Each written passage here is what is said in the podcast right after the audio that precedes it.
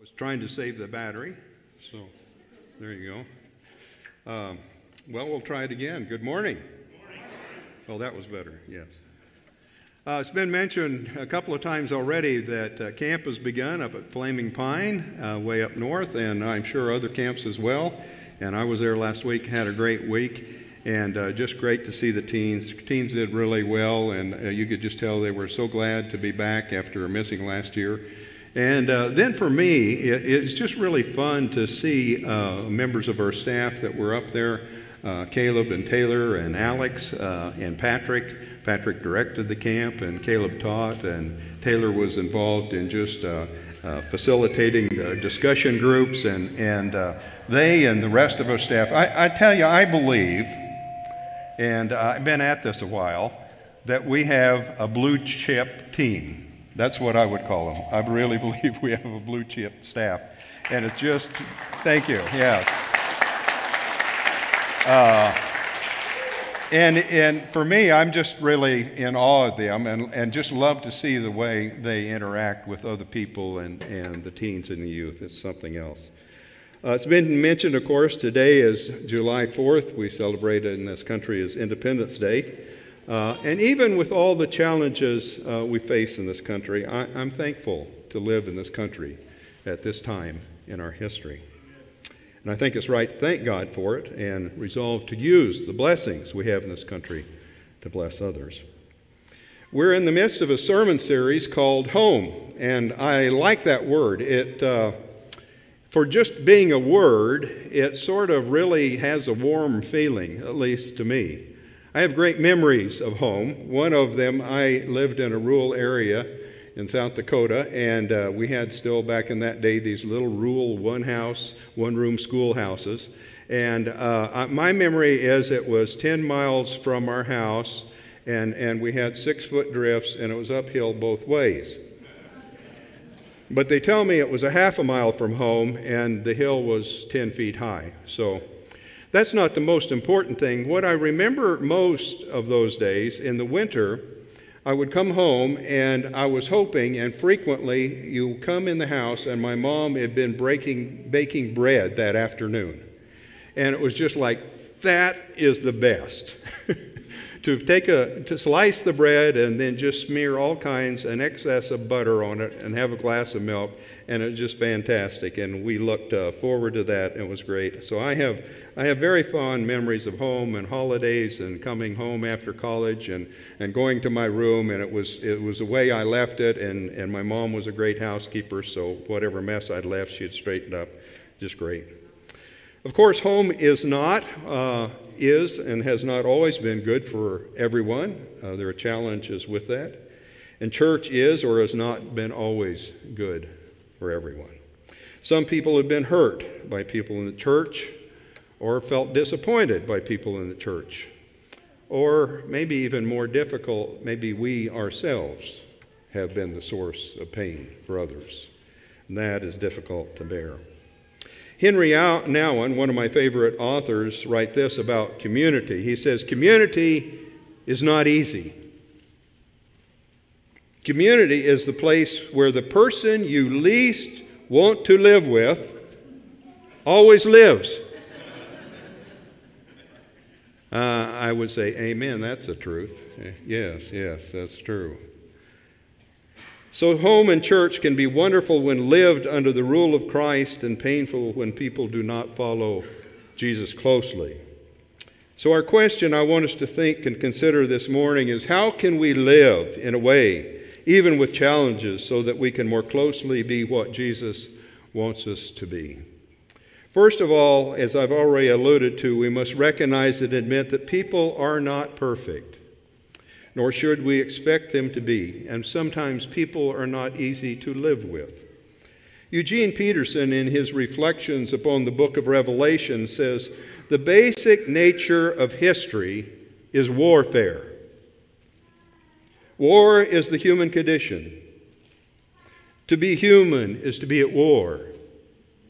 Perhaps we don't have the full impact of that because many of the wars we have fought have been not fought on our soil since the Civil War. But if you've been in some of the war torn countries, you would say Peterson knows what he's talking about. I probably would rephrase that, even though I'm no wordsmith, but I would say it is inhumane to be at war. But war is the human experience. A few years ago, Barbara and I were on a cruise. Um, they called it, uh, you know, they always have to put fancy names on it. It was like uh, Antiquities or something like that, and uh, which means old, right? Something like that. At any rate, um, the day before we would go on some exploration of an ancient site, there would be a lecture, and we like history, so we'd go. And one of the lines I remember from one of the lectures was that peace in the ancient world was the time between wars. Isn't that something? And that's still true today in some parts of our world. That's just a time of peace, and then there's another war. People endure that generation after generation. It is no big news that we are living in a time of turmoil, political, religious, social, cultural, and economic turmoil right now. While there may have been worse, well, there have been certainly worse times in our country's history. For example, one only needs think of the Civil War uh, than our present time. In my lifetime, at least, I don't recall such anger and angst since the 1960s when there was all that social unrest but I was in high school and college, and I, I wasn't paying much attention to national and international events, so it kind of all went past me. I notice people are annoyed and angry in general, and it is easy to bring that into a spiritual community. The good news is that the Bible acknowledges that we are wired for war, and it continually provides a strategic response to live in peace and with joy. This morning, we're going to wind our way through the book of Philippians, and you can have that in your Bibles, or we'll also have it up on the screens, whichever you prefer. A little background first. Paul, the apostle, planted the church in Philippi on one of his missionary journeys, and in general, the church in Philippi was doing well, and at least compared to churches in Corinth and Galatia. Still, there were problems, if you read the letter carefully, for Paul's mission work and problem, and there were problems at Philippi. The problems were that Paul was in prison, and you know this had to be a challenge for him, for he wanted to be out going around the whole world of the Mediterranean preaching, and here he's confined in Rome, although he could talk to other people about the Lord, and he did. There were also people, Paul says, who were preaching Christ from false motives, and I can only imagine, I, I, get mad about it. And you can imagine what Paul would be thinking about those that were out preaching Christ from selfish ambition when he was locked up. There were also those seeking in some manner to bind Mosaic law on Christians. There were two influential, co- two influential co-workers of Paul who were at odds, Euodia and Syntyche. And I kind of like to wink and say, uh, you know, in the ancient Rome Aramaic documents, they found that they were arguing about VBS materials. Okay.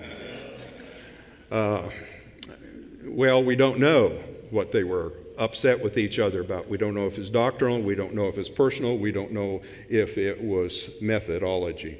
Uh, they were at odds, so, and they're very spiritual women, and they're not getting along. And so, what often happens is what you see in Philippians, and what one reason it's so practical for us is what I see there. It's garden variety selfishness. And you see that in the core, the center of the letter that Paul addresses, that we ought to give that up. And so it's just universal in the human condition and has yet not become a massive problem at Philippi. But if left undone, left unaddressed, left without kind of dealing with all that, it develops into a, this low grade challenge can work as leaven to either cripple or destroy a church if left unaddressed. So, what is Paul's strategy? First of all, Paul is thankful for people. He writes, I thank my God every time I remember you in all of my prayers for all of you. I always pray with joy because of your partnership in the gospel from the first day until now. What an astounding statement. It is astounding because it is more normal to be angry or annoyed at least a few people, right? Perhaps there is some hyperbole here with all of his alls and every and everything, but still, Paul is so grateful for these Christians because they share in the gospel with him. How about us? Can we be grateful for not only those we naturally like and are drawn to, but those who are very different and surprisingly have different opinions? Can we be grateful for them because we share in the common experience of being saved by Christ? Is that the primary way we relate to people? Secondly, Paul is confident that Jesus will prevail in their lives. He writes, I'm confident of this that he who began a good work in you will complete it to the day of Christ Jesus. I'm astonished by Paul's optimism. Although Paul is not always this affirming of Christians, given how fickle and frail people are, uh, can be, I'm just still astonished at Paul's confidence. It is far easier to be cynical and wonder if people, are they really going to make it or not? We should not be naive about the challenges of being a disciple of Jesus, but after all, he said, Jesus said, the gate is small and the gate is, uh, road is narrow that leads to life. Still, Paul has great confidence, not primarily because of people.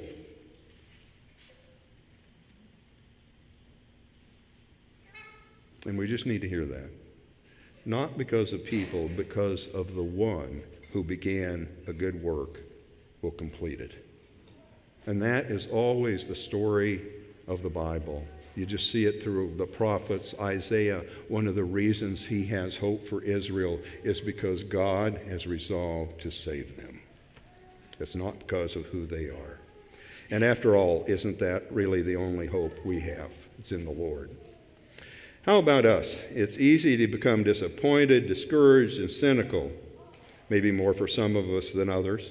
I personally have known great disappointment, enormous discouragement, and deep cynicism. And of course, I've thought for very good reasons too, right? it wasn't just for no reason, it was good reasons.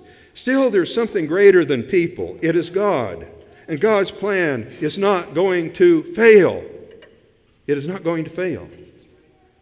Thirdly, Paul urges the Christians to focus on their blessings in Christ. He says, Therefore, if you have any encouragement from being united with Christ, if any comfort from his love, if any fellowship, common sharing in the Spirit, if you know any tenderness and compassion from Jesus Christ, all these things, Notice that Paul assumes that Christians have these lived experiences that they could verbalize and talk about had they experienced. And it seems as though Paul is just saying with these words, any, is just saying, like he's saying, if you e- even have the tiniest amount of any of these, he, it's like he's saying, I'm not talking about if you have a full blown, wonderful, marvelous Christian experience. I'm just talking about if you have the teeniest bit of any love at all. Surely Almost anyone could say, Well, I've got a little bit of that. It is difficult to be aware of these experiences in life when life is hitting you hard in the face with other things illness and conflict and poverty and on and on.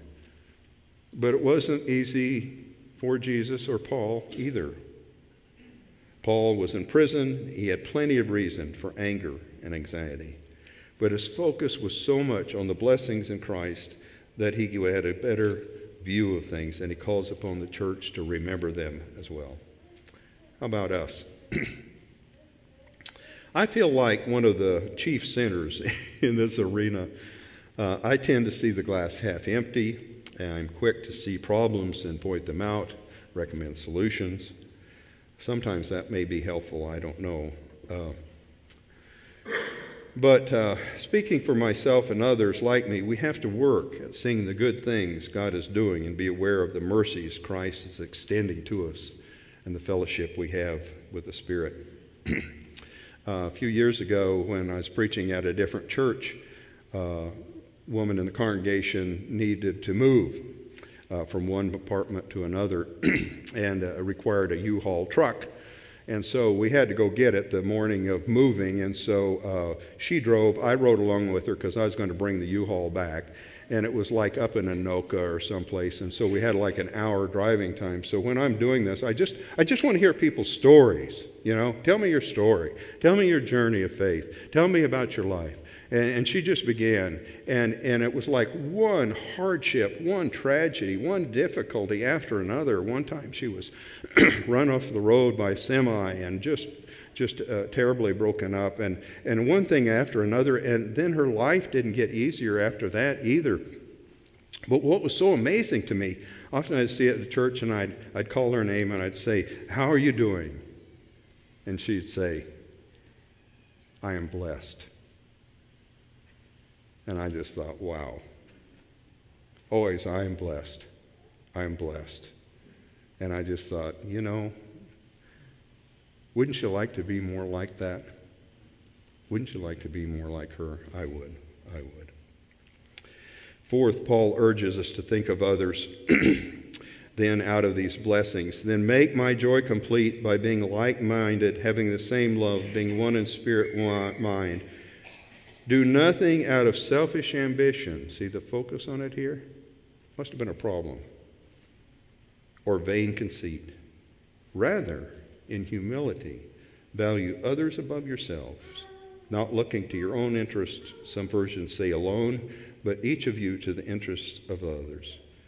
Once they remembered how blessed they were, Paul urges them to work together, be unified, love each other, be concerned about each other's interests. How about us? How many problems would that solve if there was a critical mass of people in a church whose first goal was to figure out what would help others to grow in Christ first? Uh, uh, years ago, we lived in Philadelphia, and there was a, a, a, Churches of Christ had bought a camp, a Boy Scout camp outside of Philly, and so uh, it, was, it was a wonderful camp, just like most of our camps are, and all, all sorts of things. But can you believe it? There were people that didn't like some of the things that happened at camp. And, and so, uh, you know, they would complain. And I was, I, I was well, then I was younger. Still, I must have looked old. I think I've looked old since I was 20. Because I, I have older people coming up to me and talking about stuff. So it's like, no, I'm younger than you think I am. I just I have an old attitude. So so anyway, you know, I'd get people come and talk talk to me, and because I'm a preacher too, and you know, I don't know what they thought I was going to do, but you know, it, it, for one thing, the kids were having too much fun. Well, it was a problem. And, and then there were children that came out of Philly that, you know, from rough, rough circumstances, and they said, they often would say some pretty bad words.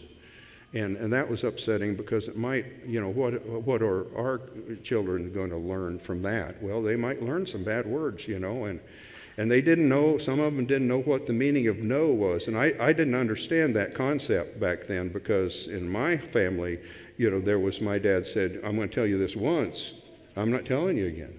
You know, so, but, the, the, you know, these children have not had anything like that. So, anyway, but, but what was beautiful about all that, and, and there were doctrinal differences, but for that week, it was about the kids. And you just bit your tongue, and you just kept your opinions to yourself, and you didn't make a deal out of it. Because it was all about the kids. And what a beautiful thing to have that kind of spirit. I think it was people thought, you know, I don't like that very much, but you know, it's not about me. It's about these children. So, you know, even in all that, it was, it was good. It was really good. Paul, fifth, then Paul reminds them of their example, Jesus. It may be, and some of your Bibles will have this section set aside, kind of indented. And what some scholars think is that this was probably an ancient hymn, though it doesn't look like a hymn to us particularly. I don't know if we could form a rhythm, and I don't even know if anybody's written music to this. I wish someone would, or maybe it has been. I just, I just haven't heard it. Um, but so, so it may be hymn, and so I'm, I'm thinking in my mind, perhaps what Paul is saying is here. Now, now you all know all these blessings that are in Christ, and I want you to behave this certain way. And now, remember the song we sing? Go live it. We sing this song. You go live it. In your relationship with one another, have the same mindset as Christ Jesus. Just try and imagine, if you can, us singing this. Who, being in the very nature God, didn't consider equality with God something to be used to his own advantage. He had all this power.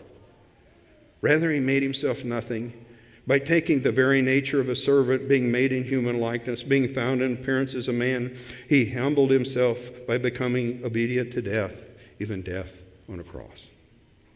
And then there was reversal.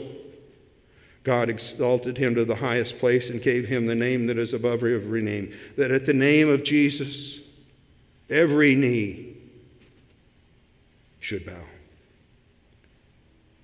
Whether it's heaven, whether it's earth, whether it's under the earth, and every tongue will confess that Jesus Christ is Lord to the glory of God the Father. Wow. Kind of says it all, doesn't it? Just kind of mic drop. How far should we go in loving people? As far as Jesus went. This is so clear for Paul that it is more any, important than anything in the world. He writes, Whatever was gained to me, I now consider loss for the sake of Christ. What is more, I consider everything a loss because of the surpassing worth of knowing Christ Jesus, my Lord, for whom I have lost all things. I consider them garbage. It's a very strong word. And it doesn't mean that things in the past or things now are not important. It's just that sometimes there, you know, that you've had things, it is so big and so huge and so enormous that it just outshines and outglows everything else in comparison. And so Paul says, I, I want to gain Christ and be found in him, not having a righteousness of my own that comes from the law, but that which is through faith in Christ, the righteousness which comes from God on the basis of faith. And I want to know Christ, and I want to know the power of his resurrection. Yes, me too. And participate in his sufferings. Oh. Paul says, I want to become like him in his death, and so somehow attaining to the resurrection of the dead. And even death is changed because of Jesus. Paul writes, I eagerly expect and hope that I will no way be ashamed, being in prison, released, but will have sufficient courage so that now, as always, Christ will be exalted in my body, whether by life or death, makes no diff. For to me, to live is Christ and to die is gain. He is everything. And so it shapes how I treat everybody. And then last, and I was afraid the sermon was going to get long and maybe I shouldn't add this, and then I thought I can't. Not have this. Rejoice in the Lord. Always. I will say it again rejoice.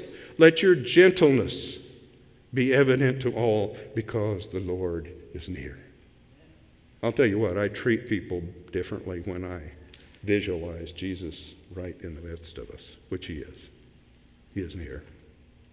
Don't be anxious about anything, but in every situation, by prayer and petition with thanksgiving, present your request to God. And what might you expect from a church that is doing this? And following the strategy and maybe having conflict and things upsetting the promise and the peace of God in this church will transcend all understanding, will guard your hearts, plural, and your minds, plural, in Christ Jesus. So don't forget to rejoice and forget to pray. So, how can we find peace and joy in the midst of all the craziness in our world? And I do think it's personally kind of crazy. Uh, we will when we're more grateful for each other and each other's gifts. We are more confident that Jesus will accomplish his work in people. We are more aware and grateful for, grateful for all the blessings in Christ. We continually rejoice and pray, and we intentionally and more frequently put others first. Uh, when we lived in York, Nebraska, frequently I took a group of teens down to Dominican Republic for a short-term mission trip. It was, it was designed specifically for them, just a fantastic trip. But uh, I learned from another youth minister, and, and I, I, I copy people on all kinds of stuff. but uh, with his youth groups, whenever he took him, took them anywhere, he said, "Okay, you got to sign this," or I don't know if it's literally, but you got to agree. We have a no gripe contract, and I thought that is fantastic. Uh, and so, you know, I, I used that and I told okay, from the time we get in the van to go to the airport from the, until all this trip, and by the time we get out, and la- before you get out of the vans to go back to your homes, there's no griping. There's no complaining. And you cannot criticize the missionaries or the native people. Doesn't matter what you think about it. Uh, now, if you break your leg, you, you know, that's fine. You can talk, talk to me and complain about that. I was a, I'm a little more tender than that, even. You know, if, if you're feeling bad or something, you know, get, and some got sunburn and all that stuff. So, yeah, but, and so they did. They did. It was amazing.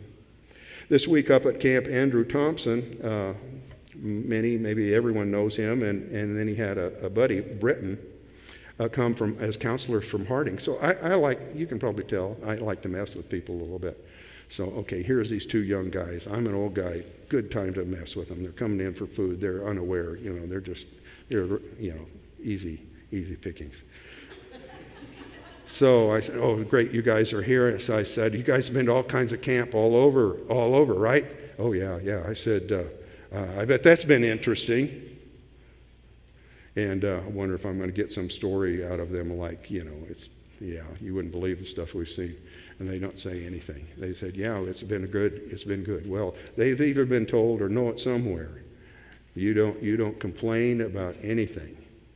You don't you don't criticize anything. And so they were they were just a delight. And so that was the end of my messing with them. That was just the end of them. no, I, I, I praised them because you know they were they they were just right on. Isn't it true that some things are more important than my opinion? It's hard to believe because I'm right about most things. It's astonishing to me that I have got a friend that has a PhD and he's more spiritual than I am, and he does not agree about, with me about everything about COVID. I do not understand him now, and we've been friends for years. It's just, how can you believe that? Hmm, well, he does. I love him anyway.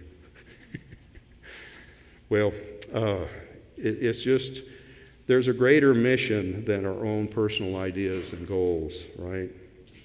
It's not, now, I want to qualify this because it's not to say you can't ever say, point out something wrong, or even that you're being hurt. And if you want an example, go read Acts. I mean, there's these Grecian women that aren't being fed distribution of food. They come and complain to the apostles, and the apostles do something about it. So, but, it, but it's kind of a spirit. It's kind of a spirit there. And it does say that we have to rise above our own self interest and follow Jesus in making others first.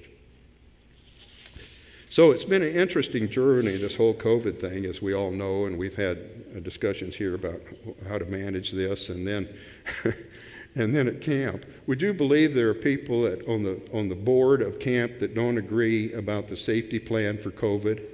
Would you believe that? It's astonishing.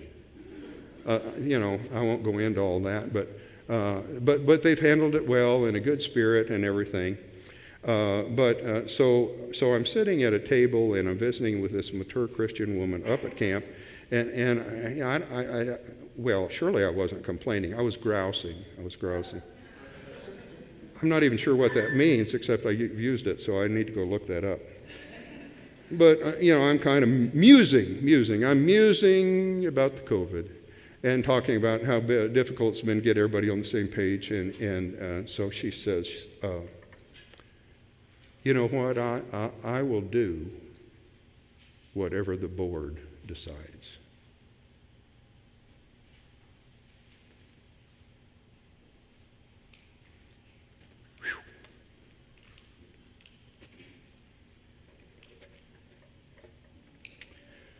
Wouldn't you like to be more like that?